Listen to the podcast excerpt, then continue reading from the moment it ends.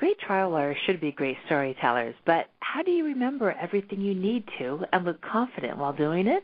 I still stand in front of my mirror and talk and practice my closing argument days before I have to give it. I'm Stephanie Francis Ford, and today I'm speaking with Billy Martin.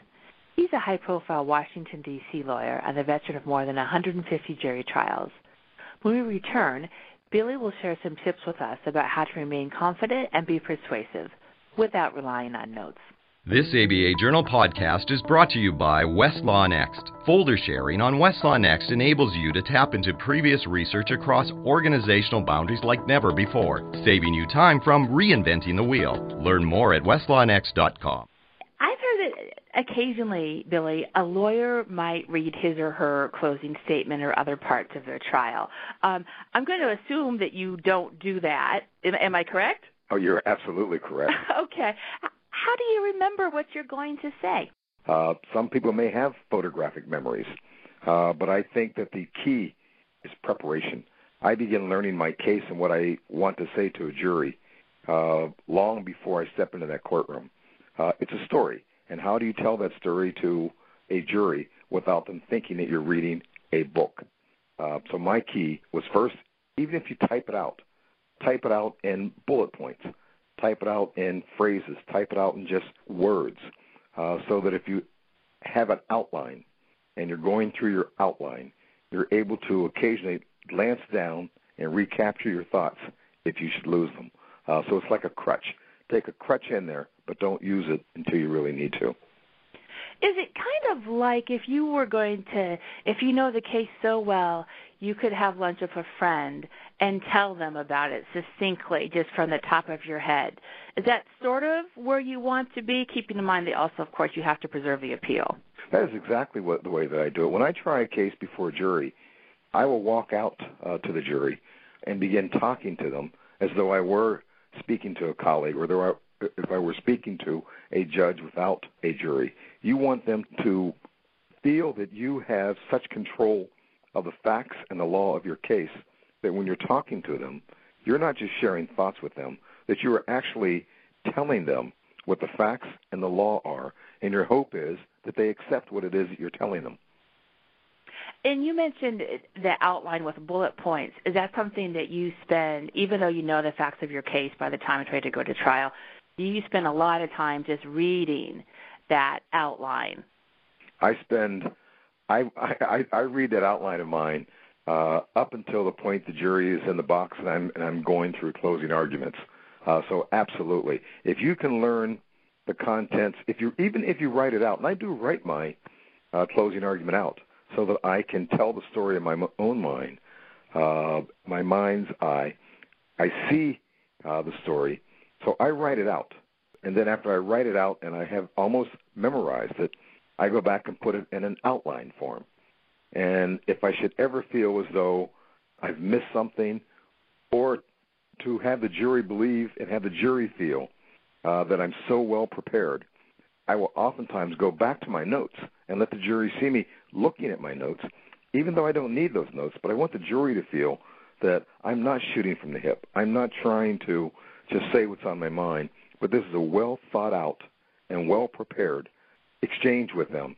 So occasionally I will go back because I think the jury understands they've heard a lot, and having notes does not offend them. So I do let them see me occasionally go back to my notes. Can you give me an example? Absolutely. And I, I, what I would say is, ladies and gentlemen, by way of example, ladies and gentlemen, we, we have, this is a securities trial case, uh, and you heard The, the, the, the amounts of money involved. And I'll go back and I'll pull out a, uh, a note and, and just let them look at it. Uh, and they, I think that will help a jury feel as though this is not just some made-up number. This is the number that we heard in the trial, and you can confirm it. On Tuesday, you heard witness X uh, tell you that there were ten million dollars uh, at issue here. And, you know, you'll see them start nodding. So occasionally, it, it, I think it is good for Uh, a juror uh, to see counsel going back and referring to their notes. I, I will also, when I'm trying a case, if I have, have co-counsel, I'll go to the co-counsel or I'll go to my co-counsel and I may say, you know, have the jury look to say, excuse me, let me check that fact.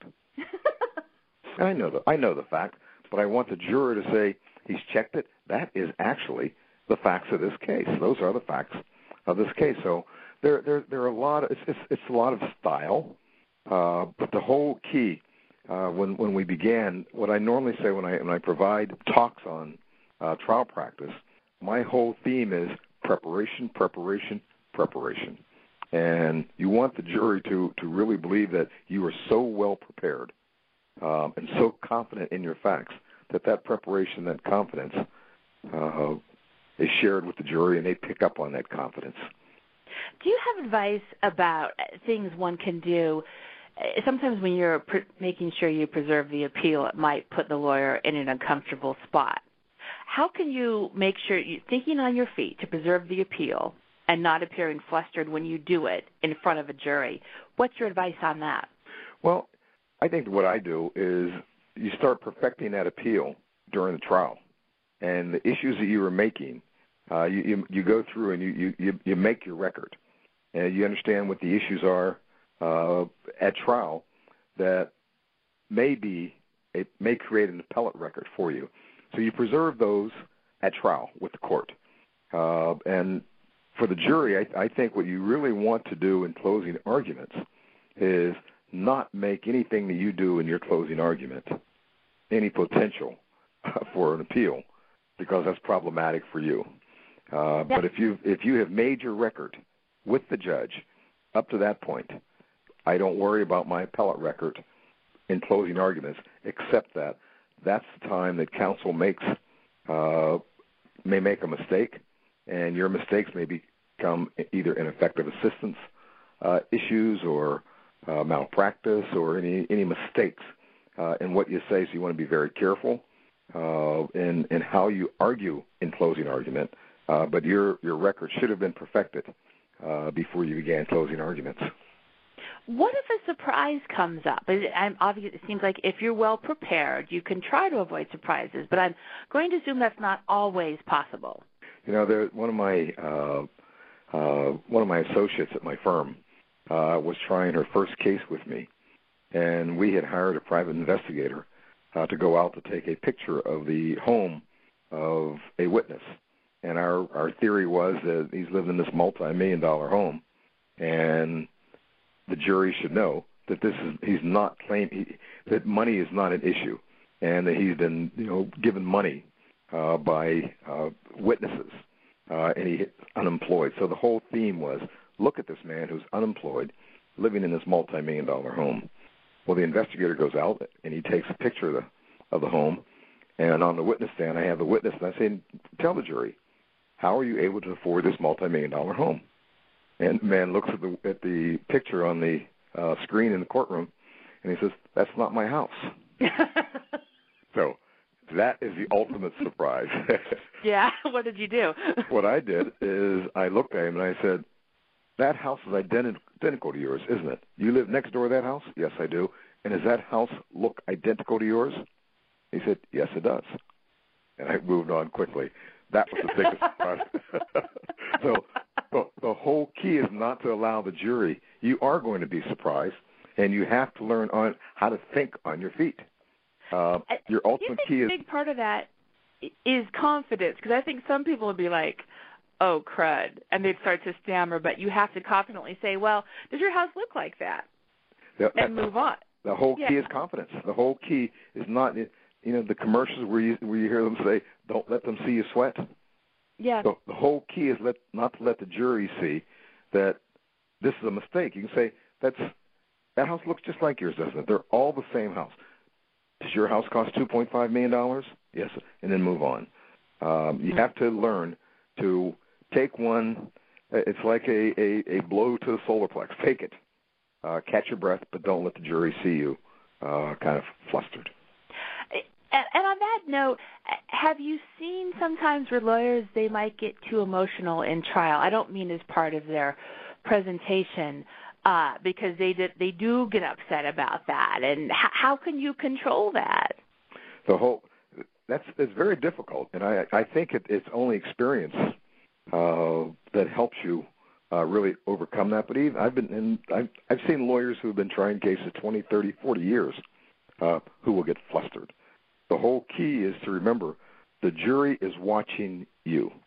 The jury takes its its clues uh, on you know when to laugh sometimes and when to feel uh, the pain for your client um, or to feel some disdain for the your adversary.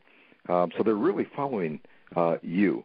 If you if they see that you're flustered, if they see that you are uh, confused, uh, they lose confidence in you. So the whole key is to put a, a trial mask on, which is not your face, which is why it's, it's difficult for your emotion to come through at all times.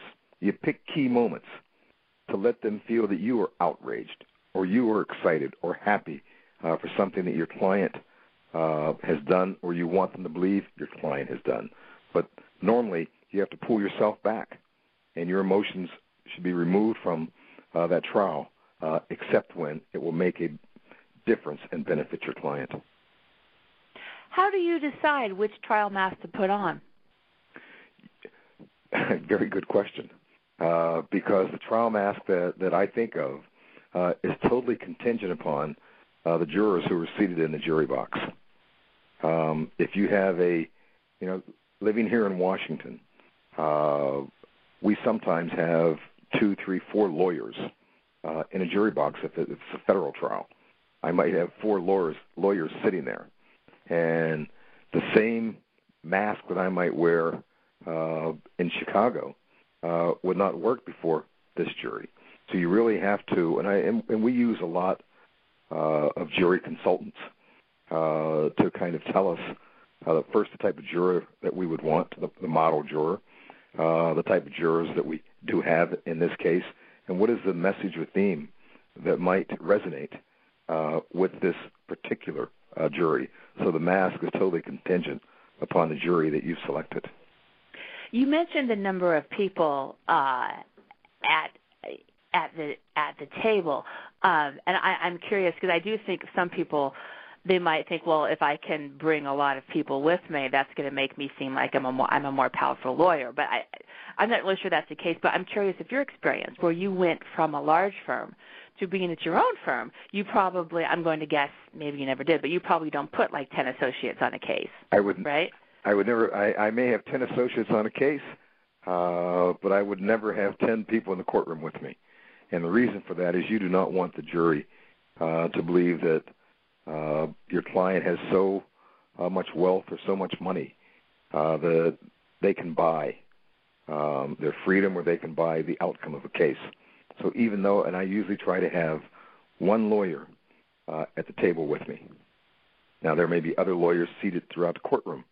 And even when I want to, if I have an associate uh, who has worked on some of the cases that we do white-collar uh, investigations and a lot of uh, foreign corrupt practice issues, so you clearly need a lot of people who are examining documents. Uh, so if one of the people is in the courtroom, um, I may have my co-counsel, I'll give them a note and ask them to step out, take the associate out in the hallway, uh, get the answer. So the jury really only sees two of us uh, communicating. Hmm. Um, and I'm curious, if you come across an opposing counsel who seems kind of stiff and uncomfortable in the courtroom, is that kind of an indicator that he or she is going to be easy to roll, or not necessarily? Can those people be um, sleeping lions and very hard to beat? Well, and, and, uh, that what, they could be all of the above, and uh, if they are too stiff and you were too fluid, uh, the jury could feel sorry for y- your opponent. So I, I, I think you want to uh, – it's a fine line uh, between – Uh, that you have to weave uh, to make your case without putting down uh, your adversary. Um, so I, I try to find a way, uh, if my client is not uh, gifted in the courtroom, I really try and find a way to distance myself and let the jury see my style of lawyering versus, versus the other style.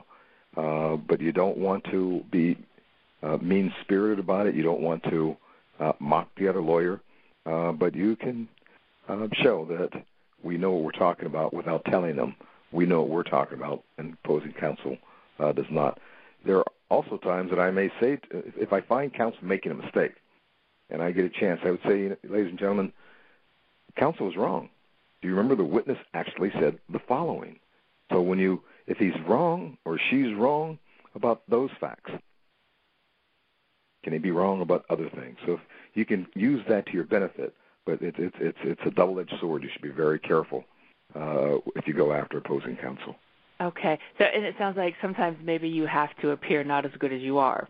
Sometimes you have to appear not as good as you are. I guess that's a problem not everyone has. But Absolutely. Okay. Well, that's everything I wanted to ask you today. Did you want to add anything else? No, I would just say that um, the, the, I think the key to real effective litigation uh, is, is the word you use when on one of your questions is confidence. And if you have to stand in front of that mirror, uh, when I, I mentioned that I've been doing this for almost forty years, I still stand in front of my mirror uh, and talk uh, and, and practice my closing argument uh, days before I have to give it. So get used to talking um, so that you feel comfortable, and that when you walk into that courtroom, you feel as though I've done this before, I have been here, and I'm ready. And for the new lawyers, uh, everybody makes mistakes in those first few cases. Learn from your mistakes and benefit from it. Okay. Thank you so much for your time. I appreciate it. Stephanie, thank you, and good luck to you. This A B A Journal podcast is brought to you by Westlaw Next, powered by WestSearch, the world's most advanced legal search engine delivering the best results in seconds. Learn more at westlaw next dot com.